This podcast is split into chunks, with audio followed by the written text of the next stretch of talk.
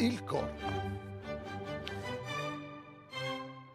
Nell'antichità le corna degli animali erano usate come recipienti per olio e bevande, come calamai, come contenitori per cosmetici e come strumenti musicali e di segnalazione.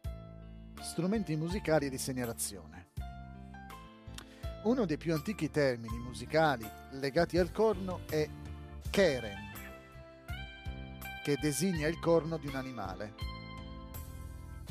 In rari casi poteva riferirsi a uno strumento a fiato, in particolare ai corni, ebraico keren, di montone. Questa espressione è legata alla parola ebraica shofar, che abbiamo già incontrato nei giorni scorsi. Questo termine si riferisce al corno di montone usato come strumento musicale.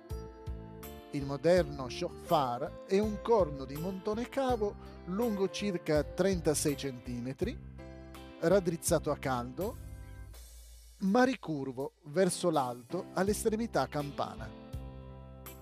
Ha un boccaglio separato per facilitare il soffio. Si pensa che lo shofar antico non avesse un boccaglio separato. Secondo il Talmud, il corno del montone non era raddrizzato ma lasciato storto. Lo shofar come strumento di segnalazione. L'antico shofar serviva a radunare le truppe, a lanciare il segnale d'allarme contro una città da attaccare e a dirigere altre manovre belliche. Si usava anche per segnalare l'attacco di un nemico. Pertanto era uno strumento di segnalazione da battaglia. Ma si potevano usare diversi shofar insieme come nel caso della battaglia documentata dei 300 soldati ebrei contro decine di migliaia di Madianiti.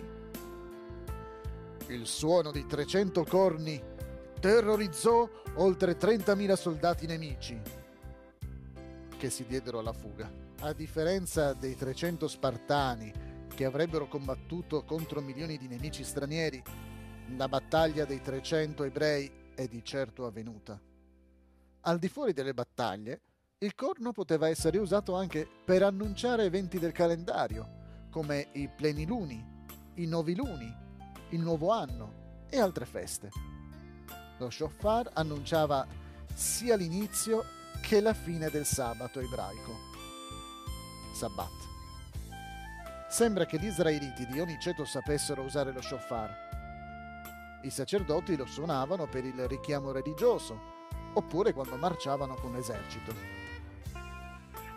Il termine ebraico Yovel, ariete, montone, è un modo alternativo di chiamare lo shofar. L'aramaico keren è il nome di uno strumento che faceva parte dell'orchestra babilonese. Potrebbe essere tradotto sia corno che tromba.